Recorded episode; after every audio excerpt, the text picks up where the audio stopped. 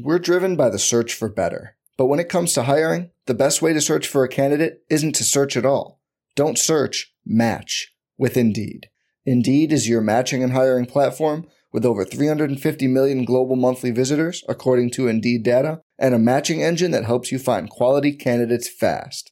Leveraging over 140 million qualifications and preferences every day, Indeed's matching engine is constantly learning from your preferences. Join more than 3.5 million businesses worldwide that use Indeed to hire great talent fast. And listeners of this show will get a $75 sponsored job credit to get your jobs more visibility at Indeed.com/Blue Wire. Just go to Indeed.com/Blue Wire right now and support our show by saying you heard about Indeed on this podcast. Indeed.com/Blue Wire. Terms and conditions apply. Need to hire? You need Indeed.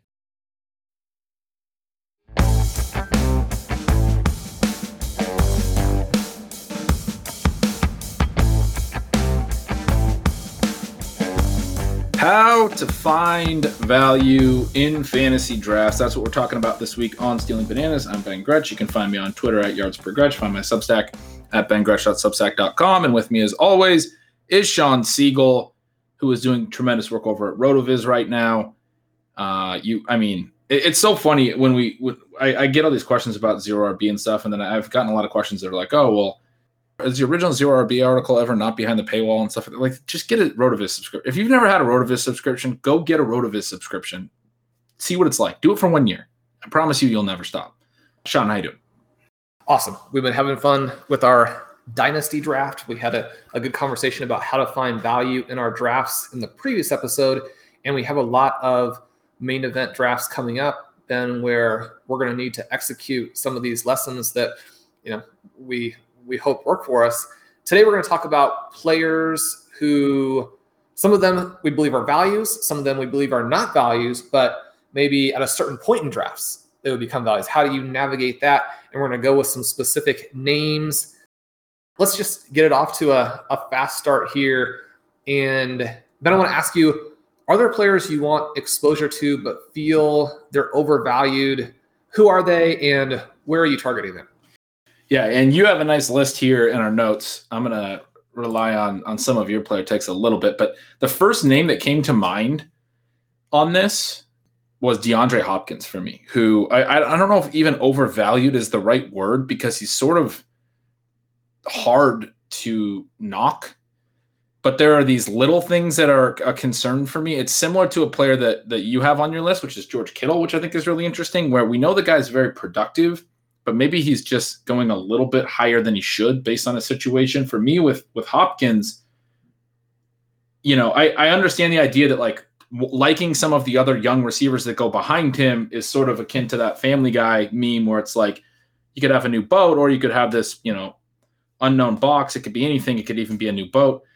But my point would be, even though Hopkins is established and those young guys we're kind of hoping will be as good as a DeAndre Hopkins, we don't necessarily have certainty with any player that they'll continue to be exactly what they were. And with Hopkins, there's some small concerning things for me. His ADOT last year was more than a yard below his career low, which his last year in Houston, his ADOT was more than a yard below his career low prior to that. So now we have two straight years where his ADOT has been at least a yard below his prior career low, right? So we're losing some of the downfield stuff. Some of that, because it's an average, is just because he saw so many targets around the line of scrimmage. But it's also interesting that his efficiency, his yards per target type efficiency spiked a little last year, even at these lower depths. And I think that's a little tough. It was tied for his third highest yards per target of his career. You know, maybe that's because of offensive things that will be, you know, good situations for him in Arizona, but it's a little tough to bank on that again when, you know, he obviously was very good during his time in Houston with Deshaun Watson.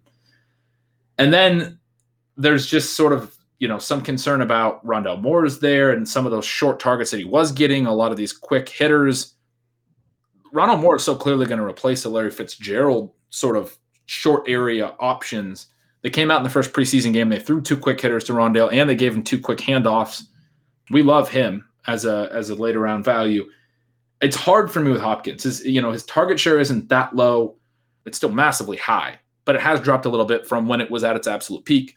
His targets per out run is still very high, but it has dropped a little bit from when it was at its peak. He is 29, which isn't old, but isn't young. I'm just kind of concerned about his profile. I'd like to take him in the end of the second or the early third, and he goes in the top five receivers. Yeah, and he was one of the guys that I thought was an absolute must draft last year. In the first half of the season, that looked to be the case. He played all right in the fantasy playoffs. Definitely was someone who helped teams last season. A lot of those things that you've mentioned are some minor concerns. Rich Rebar, when he was on the show talking about guys that he thought might collapse, Hopkins was one of the players he mentioned. If you haven't, make sure you go listen to Rich and the players he thinks are both breakouts and collapse candidates. One of the things is just, too, when you watch the Cardinals, it's hard to get excited about what they're doing with him. He's got a lot of those targets right at the line of scrimmage you mentioned, but also they're up against the sideline. And so they're almost kind of doing that old Raiders to Amari Cooper kind of thing where Hopkins is having to deal with the sideline as the extra defender, and they're just not moving him around and being that creative with him. One of the things I was reading in terms of their practice reports is that people thought that, now that they have AJ Green, who, who knows if he even plays at all with how bad he was last year. But they still have Christian Kirk, someone who I could actually see as a very quiet kind of bounce back post hype kind of guy. We've talked about Moore. We think that he's going to be a star more or less right away. People thought they might be more creative with how they deployed these guys, and that has not been the report. So if you're just going to line Hopkins up in a spot where the defense knows exactly what he's going to do every play, and then you have some of these other targets, does he have that early second round upside? And Hopkins is so good that yes, he does. At the same time, one of the reasons why he was a must draft last year is that there weren't guys yet who were ready to replace his production in that range. And now we think they are. So when you have more options now, when you're looking for that receiver to anchor your team and be a superstar for you, I think with the two things combined, the questions that we have for Hopkins, the other players we want exposure to in that range. Yeah, he fits perfectly with this. You had mentioned Kittle as somebody that I have on the list. There may be some other tight ends as well that fit into this category. We've been hammering at RotoViz for years and years, elite tight end, even double elite tight end. You mentioned in the last show that if you have 60, 70% exposure to someone and they get hurt, then it really gives you some problems. For years, I have been a Rob Gronkowski very high percentage guy. And I think that he is someone who illustrates that perfectly in that, all those years when he went down, it changed your team from being, almost unstoppable extra starter in the lineup to, now you're putting in guys like, whoever's running out there that week for the Cincinnati Bengals. And so it changes your team a lot. We know that the tight ends are crucial. And yet I think that knowledge finally being adopted this season has made Kittle, has made Pitts, and even some guys who are a little bit cheaper, like Mark Andrews, who has the weekly upside, but maybe not the full season upside. And then Noah Fant is one of our favorites. But, as we continue to look at where he's going and the build that you get and what it costs you to draft him, I'm kind of wondering if that entire tier of tight ends, if we want to include Fant, as kind of the last of the really exciting players, are all of those guys overvalued? Kyle Pitts is a player I want exposure to anywhere I can get. He's so clearly different than the comps that people are making, which is, rookie tight ends and all that. At the same time, everybody wants exposure to him. He shouldn't be going ahead of TJ Hawkinson. I've been saying that all offseason, and he does very frequently. He's probably the best of this that I want exposure to, and I'm going to take him in some places, but I do feel that he's overvalued. I feel that he's going higher than he should. He's not a small miss, big hit player. He's very likely to be fine at tight end, which is sort of makes him a smaller miss just because of his position, because we know that there's this gap widening that we talked about way back in our first week, I think, as we talked about the way that the league is shifting, and there's some tight ends that are really benefiting from the more passing, and we know Atlanta's going to pass a ton, and there's the potential for really high target volume. And then there's some teams that are going so shotgun four wide and all of these things, like Arizona, we were just talking about Hopkins, they don't even use a tight end. And so there's there's not as many, you know, tight end's never been deep, but I thought we were headed with the more passing toward a little bit of a deeper range in this position, but the more passing has just led to more receiver sets is sort of the point I'm trying to make here. Pitts is probably going to be an okay value, even if he doesn't have an amazing first year. I do want some exposure, like you said, but I do think he's probably overvalued. Yeah. Kittle's a little harder for me. I just think he's so good and he's going a lot of times in the late second that I still kind of want to take him. You know, I don't know that he's necessarily overvalued. We know, you know, a big thing for him would be if he could ever have some touchdowns. He only has 14 career TDs. He's never had more than 5 in a year, but he has, you know, he has the second highest all-time single season tight end yardage season. Kelsey passed him this last year in 2020, but back in, I believe it was 2018, Kittle set that record and then has since been passed, but he is a superstar. He can do a lot on his own, and this is going to be a really good offense where I think maybe his touchdowns can override some of the competition concerns, and I'm hopeful San Francisco can be concentrated enough. And then Andrews is actually the other one that I just don't take and probably won't take because that's an offense that over the last couple of years they've thrown so few times, and I still feel confident they're going to throw very, very low amount. They might throw more, but it's still going to be a very small amount by an NFL offensive standard. And if you go look at their stats, I mean, just go look at their team page on Pro Football Reference. The last 2 years, I think Andrews has a 100-target season, but him and Marquise Brown have both been in this like 70 to 100-target range. I think there's the 1 year where Brown got hurt a little bit in 2019, and so he had maybe like 71 targets. Mostly they're in this like 80 to 100-target range. And then no one else on the team's even over 50. Because of the way that they also incorporate some passing to like Patrick Ricard and depth tight ends and all these other dudes. And now Bateman's banged up, which is a little bit of a different part of this conversation, but Bateman's probably going to play some this year. They do have some more depth. I don't know that I'm really buying the Sammy Watkins hype, but even if Bateman's out, Tylan Wallace is a really interesting second wide receiver rookie that they took. I find it hard that the two-man concentration that they've had can continue at the same level. And if another guy starts creeping up into like a 70-target range, like there's just not enough targets in this offense. So you're really banking on efficiency. And that's something that I think is, I don't know, it's troublesome for me with Andrews in the range that he goes because there's just so much opportunity cost in terms of the wide receivers you can get. Well, Ben, let's talk about receivers for a second. Again, our sort of topic here, our mini topic is players we want exposure to but feel are overvalued. How do we get them, and do we? Some different areas of the draft here, but Keenan Allen, Robbie Anderson, Mike Williams, so both of the Chargers guys, when you consider how good that offense might be, you know, you kind of are trying to figure out, well, how can I play this team? I find that I don't have really hardly any Chargers exposure, which, you know, after they score 45 points in week one, you're going to be trying to figure out, well, you know, where did everything go wrong? And are these guys that we can have on our rosters? Allen is so hard because he's so consistent with the targets per out run, with the volume that he earns. He's going to be very, very good. The question is, you know, at this stage of his career, he did have some injury issues way long time ago. I was very much of the perspective that he's not injury prone or could, you know, certainly stay healthy and back at that time and was all over him for a couple of years.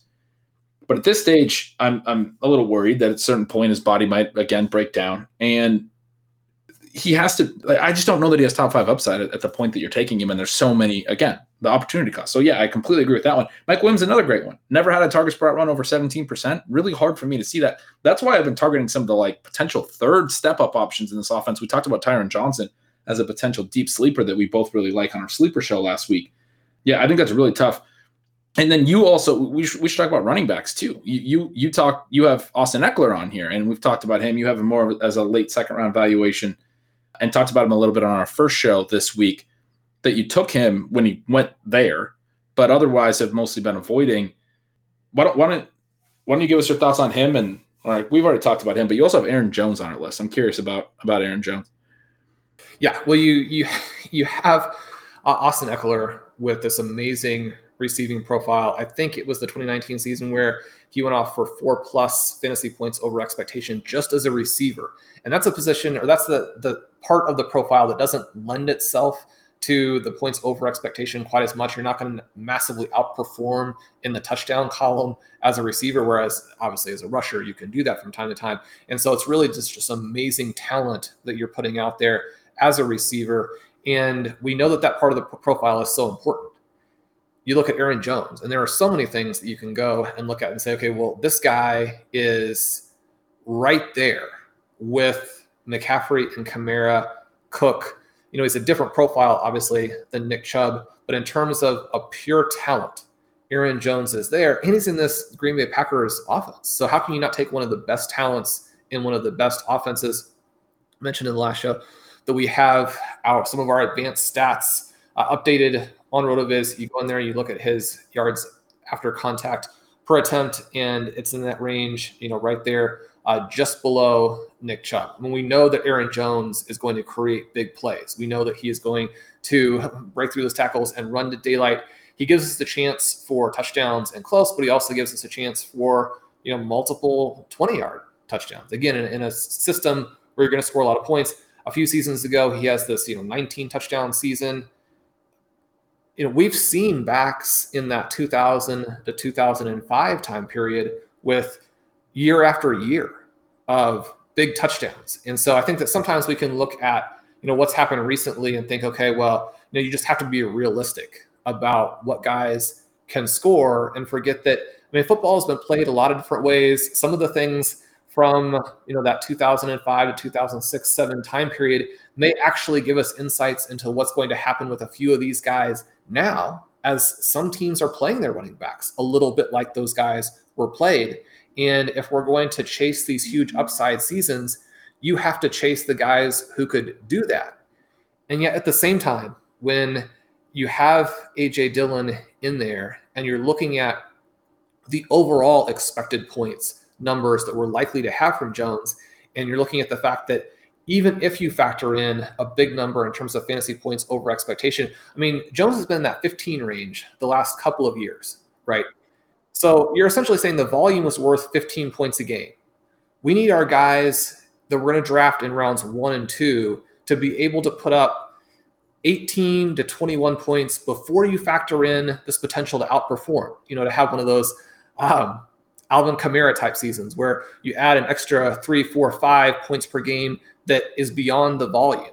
Okay, well, even once you do that with Aaron Jones, then it's hard to get there. And there's a possibility that Jones can maintain the overall expected points if he now is even more involved in the passing game. But then there's a chance that his EP actually drops because now they have this 1-2 punch that's so dynamic. Yeah, absolutely. I mean, I think the clearest path would be A.J. Dillon getting some goal line work and taking some of those touches. And then also just, you know, the low value touches. The rush EP does accumulate on some of the low value rush attempts. They're not huge expected point plays, but you know, I've been saying for a while now that I think when they get to leads, they're going to probably turn over to AJ Dillon sometimes and just let him run 15 times in the second half, as opposed to letting Aaron Jones do it. And part of that, I mean, this is just like one little narrative point, but you can go back to their playoff loss. They came out in the second half. They gave up the bad touchdown to Scotty Miller right before halftime. And Aaron Jones fumbled right away in the second half.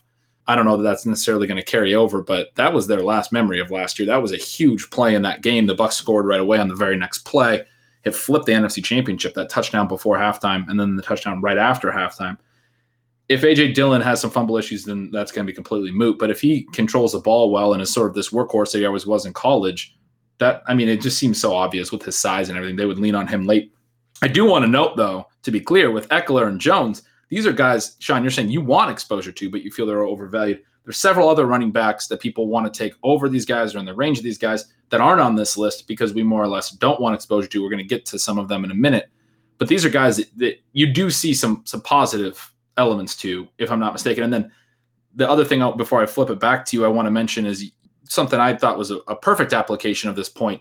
You highlighted a couple really interesting rookie running backs that are going, unfortunately, just before the really bad wide receiver tier break in Michael Carter and Trey Sermon. I think they're the perfect application at this point where I want exposure to these guys, but it's really hard to take them over, you know, Tyler Boyd or Deebo Samuel or some of these guys that can fill out our wide receiver builds. Exactly. So we'll look at where we're going to take Sermon, where we're going to take Carter, how we're going to get exposure to these potentially electric rookie running backs right after the break.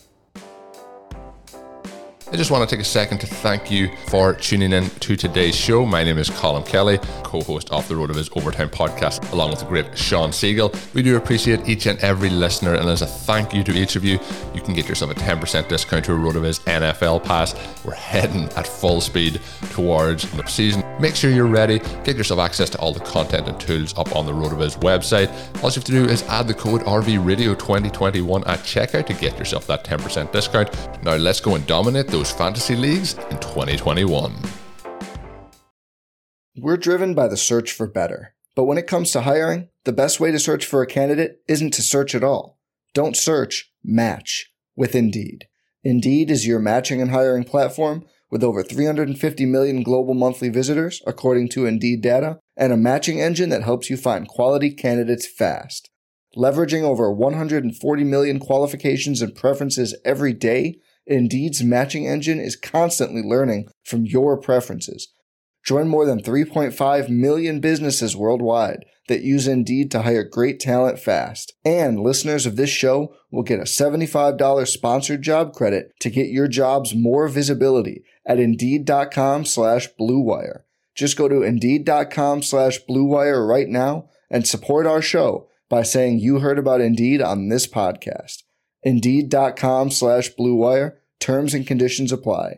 Need to hire? You need Indeed. With threats to our nation waiting around every corner, adaptability is more important than ever. When conditions change without notice, quick strategic thinking is crucial. And with obstacles consistently impending, determination is essential in overcoming them. It's this willingness, decisiveness, and resilience that sets Marines apart. With our fighting spirit, we don't just fight battles, we win them. Marines are the constant our nation counts on to fight the unknown. And through adaptable problem solving, we do just that. Learn more at marines.com. So Ben, Trey Sermon has been the talk of training camp. When we had Jamie Eisenberg on the show last week, he mentioned that people were kind of talking about him in the same way that they were talking about Michael Thomas before he lit the world on fire right off the bat. We know he's in this offense where the running back in any given game can go out there, put 30 on the board for you, you know, almost win your week by himself.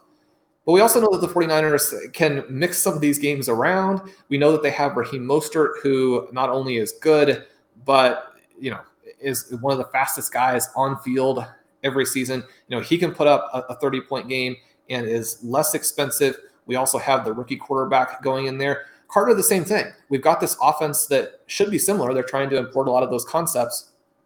But he's got the rookie quarterback, and we don't know that they'll be able to do what the 49ers are able to do. It's one thing to say, okay, we're going to emulate that, but, you know, easier said than done, right?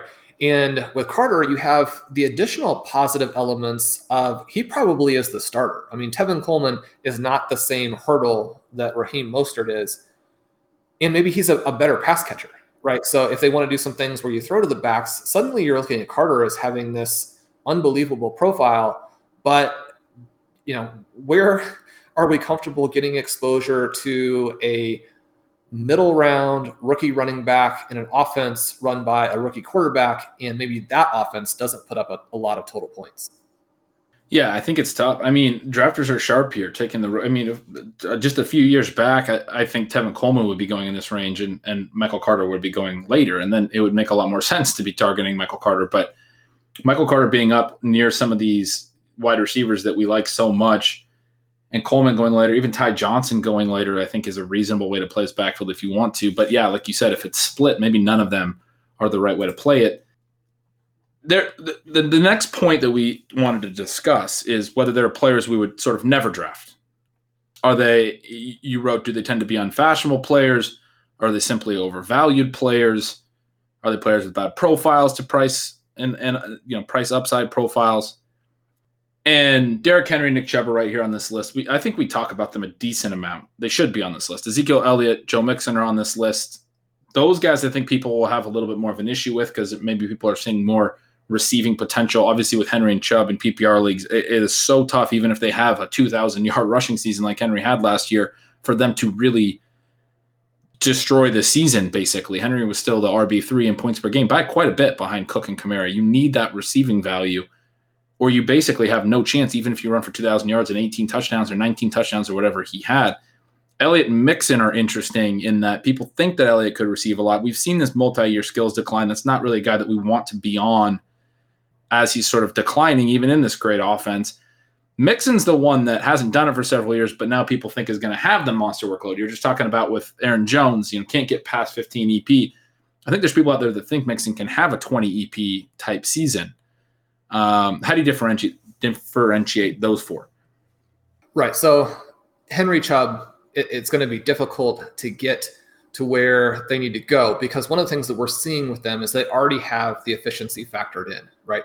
We talk about how you want to have the talented players, but the talented players have to come at price tags to where even if they're awesome, I mean, if a guy goes out and does what Henry and Chubb are going to do and they still can't get it done for you, then it's just so straightforward that they're not guys that will work. As you mentioned, Elliott, Mixon, a completely different story there. And for me, those are the players where you've got to also be willing to just say, I don't think that they have the talent, right? And so you have this element then where, or there's a risk, right? So we have the price. And with Elliott, we see him in the decline phase. So many red flags in terms of where it's going to go with the receiving, where it's going to go with the efficiency. Mixon has never really demonstrated that he deserves to be played at that level. And when you look at the fact that they can still have problems with their offensive line and that the way they get around that is probably with all of these short pass attempts, as opposed to it being an offense this year where he can really emerge because the offense is so dynamic and will work through him. I mean, I'd be very concerned that the Bengals will be sort of a discount version of the Bills, and they've got to throw to make it work. And so this workload that people are envisioning for Mixon doesn't materialize. Now, that's not to say that it can't, right? We're simply saying that at the prices these guys are going, you have a ton of risk, and you have other ways to play it that are both higher upside and less risky. And so for me, you've got to be willing to say, okay, I could be wrong here, because you can understand the scenario people are buying. I just don't like to buy it at that price. Yeah, I think that's a great point you made on Mixon. Multiple great points. The point about the offense is a great point. Then also, even if he gets sort of this 18 EP, 19 EP type workload, which is what's being assumed at this price point, different than Henry and Chubb, where the efficiency is already baked in and they can't really beat that. He could beat that, but he has to have the potential to beat that to still be worth that pick. And I think there's very real concerns that he can't have the type of 3 or 4 FPO per game type season that you mentioned with Kamara and Ekeler. And what we're talking about, there's points over expectation, right? He's adding through his efficiency on his touches 3 or 4 fantasy points over the expected value of his workload, which we already have concerns about. So there's multiple layers there, and that makes him, I think, a really tough pick. You have a couple of receivers here, Lockett, Thielen, Julio Jones. Thielen and Julio Jones for me are very straightforward, kind of easy ones. Julio Jones got banged up last year. People said, yeah, he didn't lose anything. Well, he did lose quite a bit, actually, on targets per out run. I think he had a career-high yards per target, or right up there. He was actually still very, very efficient. He's still obviously very, very good. But there's actually some potential that on a per-route basis, he wasn't earning targets as much. There's maybe a little skill decline. He changes teams. But also, we just have the age factor and the health and all of these things. And Thielen, kind of same deal. So heavily touchdown-dependent last year. Didn't actually have that many catches and yards. I don't even think he had a 1,000-yard season, but he had 14 touchdowns. He's not the guy that he was 3 or 4 years ago. He's up there in age. And in 2019, we just had a soft tissue injury type season where he really wasn't productive at all, barely played. But Lockett is the third one you have on here. He's also very old, all of these things. Not very, very old, but he's up there. I kind of like Lockett, though. That's such a concentrated pass offense. We don't necessarily know how much their pass volume will go, but there's really only room to go up. People are still so certain that they can't pass that much. He is a kind of a high price point, but no other Seattle receiver in the last 2 years has had over 50 targets. They've only had one player have more than 50 at all. It was tight end Jacob Hollister in 2019. He got to 59 is all. It's basically just been the Lockett and Metcalf show the last couple of years. I don't see a lot of indication that's going to change. And I think he might get some of these sort of short passes if Shane Waldron, their new offensive coordinator, brings over some of the bootleg, dump-off, yak-type plays from the Rams where he was their passing game coordinator the last few years. That stuff fits Lockett so much. I don't know. I want to chase him a little bit because of the efficiency with Wilson and all of that. What are your thoughts on Lockett? I like him, right? I mean, he's a very good reality player. He is with a very good reality quarterback. You have the potential for an efficient season, but he still goes in that category for me of we need to be concerned about chasing the efficiency in a low-ish volume offense for an older player. And so I'm not someone who is selling all of the guys who were efficient or all of the guys who scored touchdowns. We're not selling Adam Thielen specifically because he scored touchdowns.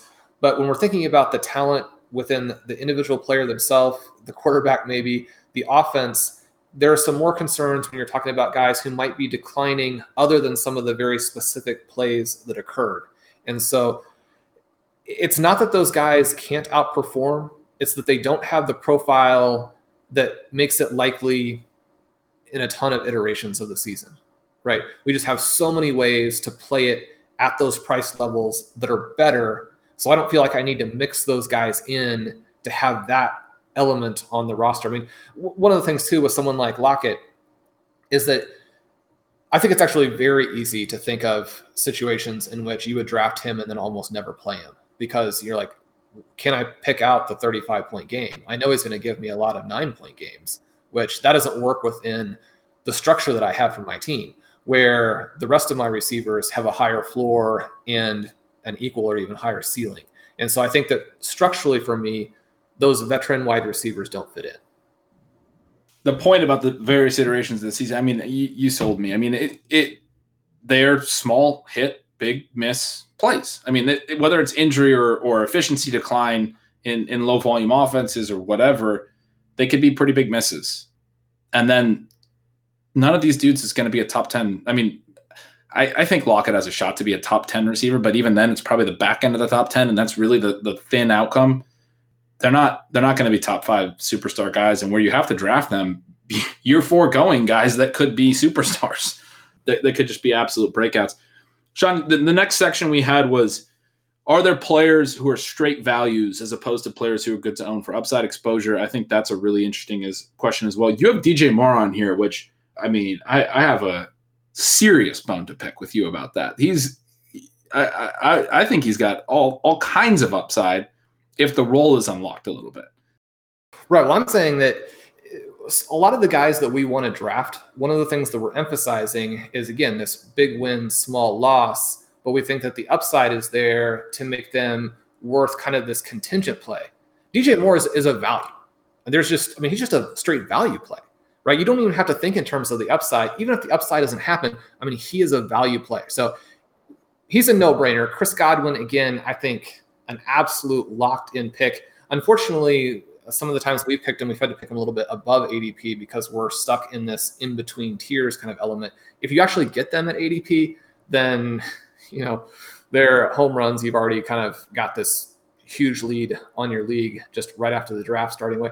What about some running backs? I have Kareem Hunt, Raheem Mostert, Ronald Jones. Mostert kind of the flip side of that Sermon discussion. And again, to kind of give a sense of where we are on Carter and Sermon, we were actually one pick away in our RV Dynasty startup from drafting both of those guys. So if they had made it one more slot, we would have picked them in Dynasty. Hunt, Ronald Jones. I was looking through Ronald Jones, huge numbers in yards after contact. You know, I've mentioned at times that I'm willing to sell that stat because of what you have to pay for it and actually what it does for you. But Ronald Jones, the best player within this offense last year, you can see that with fantasy points over expectation. You can see that with all of his other peripherals. You can actually watch a game and see that he has this electric ability the other guys don't have. You know, all he would have had to do to be like a top 4 round pick this season would have been to drop like one less pass. Like, don't drop them all. And not get hurt at the end of last season to let Fournette flash a couple of highlights. I mean, Jones has that upside, but he also kind of has this weird floor where with the three guys, you know, maybe you never feel comfortable starting him. So is he a clear value when we look at just how cheap he is? That would have been my sort of point, my counter. The Fournette stuff is so frustrating, but they played the hot hand so much last year. It seemed clear with Jones sometimes. I mean, there was times where he was the starter and then they kind of went away from him because he wasn't doing it in the first half. When Jones gets going, they let him go. And he had a stretch, obviously, where he was phenomenal in the early part of the season, game after game, where I think Fournette was out.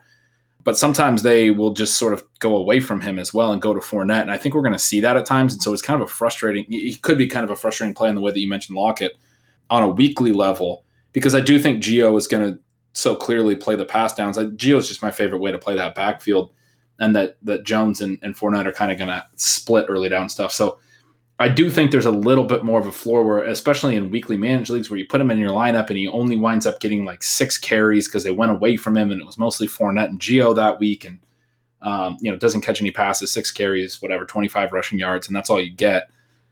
That kind of stuff could be kind of killer to your roster, and so that's my fear with Jones, who I completely agree with everything else you said, and really like the player. I've always been very high on him as well. So. You mentioned running backs broadly. I'm wondering about guys like Etienne and Javonte Williams, where they're not going to be clear values early in the season, but it's very hard to see scenarios where those guys don't have, increasing roles throughout the year, like we saw with Jonathan Taylor last year. Now, of course, the Marlon Mack injury happened, but that happens with rookies, not the injury, but the increasing roles happens with rookies. Both of these guys, these teams committed to. Javonte, the Broncos traded up to get in the second round. Jaguars took Etienne in the first. There's some concern about Urban Meyer and all of those things, but I just find it so hard to believe they're not going to be positive assets at some point in the rookie season. And then there's also this massive upside, kind of like you're saying with DJ Moore. So those are two that popped into my head here. Yeah, those guys are going to be values. And it's always tricky whether or not to put them on the zero RB list because – some drafters will object to them being in that range, but as opposed to seeing them as zero RB candidates, we could simply see them as out of structure picks. Do you have some other out of structure picks that you occasionally make because you think that they are values? Would guys like J.K. Dobbins or Darrell Henderson be out of structure picks that are such clear values that you like them, or are they clear values? Yeah, Dobbins is one that I'm not making. Henderson is one that I'm considering very hard. I think he should be in the second or third round. I'm having a hard time with it because Akers is out, and I know that we don't have like a long workhorse history with Henderson, even going back to college, but they did lean on him a decent amount last year, and he was good. And once upon a time, they drafted him in the third round and talking about him a ton. And we saw the positive notes last year. Obviously, they had already sort of signified they're moving on with Akers and drafted Akers, and Akers ends up taking over the backfield. But Akers is now hurt, right? There's concern they're going to bring in a veteran. There's all these other issues. The reason I want to play him so bad is Sean McVay's offenses have been very, very good for running back production, not just for Todd Gurley. It helped Akers last year. It helped Henderson earlier in the year last year. But they score a ton of touchdowns. They love to use the running back in close. That might change a little bit with Stafford compared to Goff, but I think that's sort of somewhat of what McVay's doing.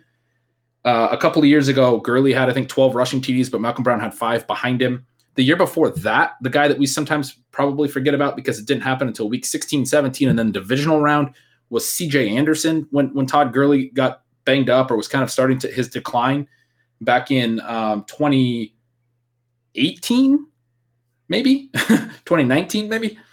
CJ Anderson had a 3-game stretch where he averaged over 140 rushing yards, scored 4 touchdowns. This is an offense that's been very good for rushing value because of the way McVay structures his passing game sort of to set up the running lanes. He's been very smart about that. Todd Gurley, I know several years ago in his first massive season, one of the stats I thought was so fascinating was ran against light boxes over 70 or close to 75% of the time. He was the only 200 carry back to do that more than 50% of the time because they were coming out in these 11-4 formation sets and forcing defenses to have more DBs on the field. The passing game was setting up the run game. then they were running in advantageous situations. It was helping Gurley a ton to be constantly running against light boxes, and no other high volume running back was at the degree that he was. I think Henderson has this opportunity that has some real, real upside to it in terms of what he could do efficiency-wise, what he could do touchdown-wise, especially if Stafford unlocks this offense that I don't think we're talking about as much as maybe we should. Some of that's because early, right after the trade, there was the immediate reaction that Stafford's going to be the MVP, and then there was some pushback, and it was, maybe we're overplaying Stafford a little bit. Let's calm down. But Stafford's going to do some things that are going to help the offense. One stat that was on PFF recently was how much more frequently he got to his second and third reads, and how much better he was than Goff, or has been. Goff's the guy that just, you had to design an offense around him getting the ball out to his first read. If he tried to get to your second read, he was a big negative. It was horrible. Stafford, at least those are little ways that Stafford's going to allow some different things to happen with the offense. I'm pretty high on the offense overall. And Henderson being this fourth-round pick right now, it's. I mean, Xavier Jones in the later rounds I want to take shots on too. The running backs in this offense should be valued higher, and there has not been enough of an adjustment because of, after the Cam Akers injury. I worry that they may find a lot of that value outside of Henderson, but the upside there is pretty appealing. Then we have a couple of other guys here who we think are probably straight values, or I think are straight values. Will Fuller, I mean, you don't even really need to go through the reasons for that one. That one is just kind of bizarre and absurd. We've talked about tight ends to an extent. Tonyan as a value, Gesicki as a value. Do you want to go that route as opposed to take even bigger discounts? And by discounts, I just mean players who are less expensive. Or do you want to go with more exciting players? That's probably why they're available in that range. Do you have comments on them, or should we go to the final point here? We don't need to necessarily make the case for these guys, but as long as we're talking about value, do we have some guys who are trendy and yet we think that they're just straight values? You don't have to look at them as trendy players. They're just value plays early. Yeah, I like the ones that you have. I mean, I should let you mention those. I had CeeDee Lamb on this list for me, but we talked a little bit about him on the last show. You have some concerns about his price. I still think he makes a lot of sense where he's going personally. The other two that I would mention are Trey Lance and Justin Fields, who are moving up draft boards at quarterback. They almost can't get too high, I think, at this point, to where they won't be clear values. So those are some, but I really like yours as well. Well, you mentioned Liam. Colin Kelly and I, in our RotoViz overtime drafts, did take Lamb at the 202 recently, so we're willing to take him pretty high. These trendy players who are still clear value plays, Justin Jefferson, A.J. Brown, they were both in my recent article discussing how you need to play the 1-2 turn. What's the just high percentage play there? We look at them in the Win the Flex tool, what the points implied by ADP are. They should actually be going a little bit earlier. We look at them in the Range of Outcomes tool, and we see that their historical matches scored a range where you want to draft them at the 1-2 turn. I think it's pretty clear cut in terms of what they do for you going down through. And then T. Higgins, somebody I have so much higher than where he's going. I think he's just a clear value. And DeAndre Swift, we've kind of tongue-in-cheek talked about, backing away from this take a little bit with the groin injury. But, I mean, he should be a second-round pick with the rest of those running backs with a similar profile. Getting him in round 3 feels like a gift. It is. It's an absolute gift. He is not... I don't even know that his profile floor to ceiling is that different than the first round, than literally like the RB3. I mean, I have them all in one giant tier in my tiers, which you can get through my Substack. I have Swift in the same tier as Kamara. I don't think it's that much different. You've sold me on that, and I need to give you a ton of credit on it. But and also the other receiver. I mean, obviously A.J. Brown. Like, come on, draft the dude. Couple more that I do want to mention though. As you were talking, I was thinking. I mean, we've talked about Debo a ton, but yes, him. I think Laviska Shenault, very trendy. People are worried about, is he going too high now? The offensive concerns, this, that, and the other thing. I mean, just the fact in the first preseason game they came out, we're willing to kind of throw the ball to him close to the line of scrimmage. They're going to let him get downfield. There's just so many things from a usage perspective. They've said this offseason, they're going to let him play wide receiver full time. They're going to do this. They're going to do that. That with his talent and ability, I mean, he just feels like such an easy value, even where he's going, especially because a lot of the news on Chark has been so unfortunately, you know, bad, going the wrong direction. And then A.J. Dillon, who I've already done a million times, but he's trendy. He should be trendy. The Packers are going to score points. Aaron Rodgers is back, and Dillon's going to be a part of this backfield. You know, might not get as many high-value touches as we want. He might get more than you think. I think he's just such an easy play, especially for the builds that we like to do, that I like to do, that I get into that round. I have enough receivers. There's A.J. Dillon staring at me. He could be my running back one. I can start him every week, and I feel okay with that. Maybe some weeks he'll only get 5 points. He doesn't catch any passes. He only gets 50 rushing yards. I think he's going to rush for 50 yards most weeks. And I think that there is some potential to catch passes and plenty of touchdown potential as well in this offense. So that's all like an easy value at his ADP already. And then, you know, if Aaron Jones were to miss any time, I think there's some real upside there. So he's another one that for me, I just got to mention here as well. Yeah, those are some awesome guys. So that'll wrap us up for today. We talked about some players we don't normally talk about, so it was fun to get into those guys, and I know that listeners have been asking for takes on some of those players. Make sure you stay tuned. Later in the week we have Mike Clay on. He's always awesome, but he's going to give us some insights into how to get value in your leagues, in your drafts. That's our topic for this week. We're also going to profile and preview the Going Deep draft that we do with him. It's a league that he runs that is super, super deep every season. What we can learn from that, why listeners might consider structuring a league like that for themselves if they have some league mates who want to go deep in their own draft. So stay tuned for Mike. That's going to do it for us today on Stealing Bananas. I'm Sean Siegel. With me is Ben Gretsch, whom you can follow at Yards Per Gretsch. We've got more episodes of Stealing Bananas coming out soon. Please subscribe to our feed to make sure you get those as they come out. If you can leave us a rating and review, we really appreciate those. The outpouring has been beyond our wildest dreams, and we're very appreciative to the community there. Please make sure you subscribe to Ben's email, Stealing Signals, really the best thing that you can read in fantasy. And we'd love to have you at RotoViz. You can get a 10% discount with the code RVRadio2021 at checkout. Looking forward to going over some more drafts with you, and we will see you soon.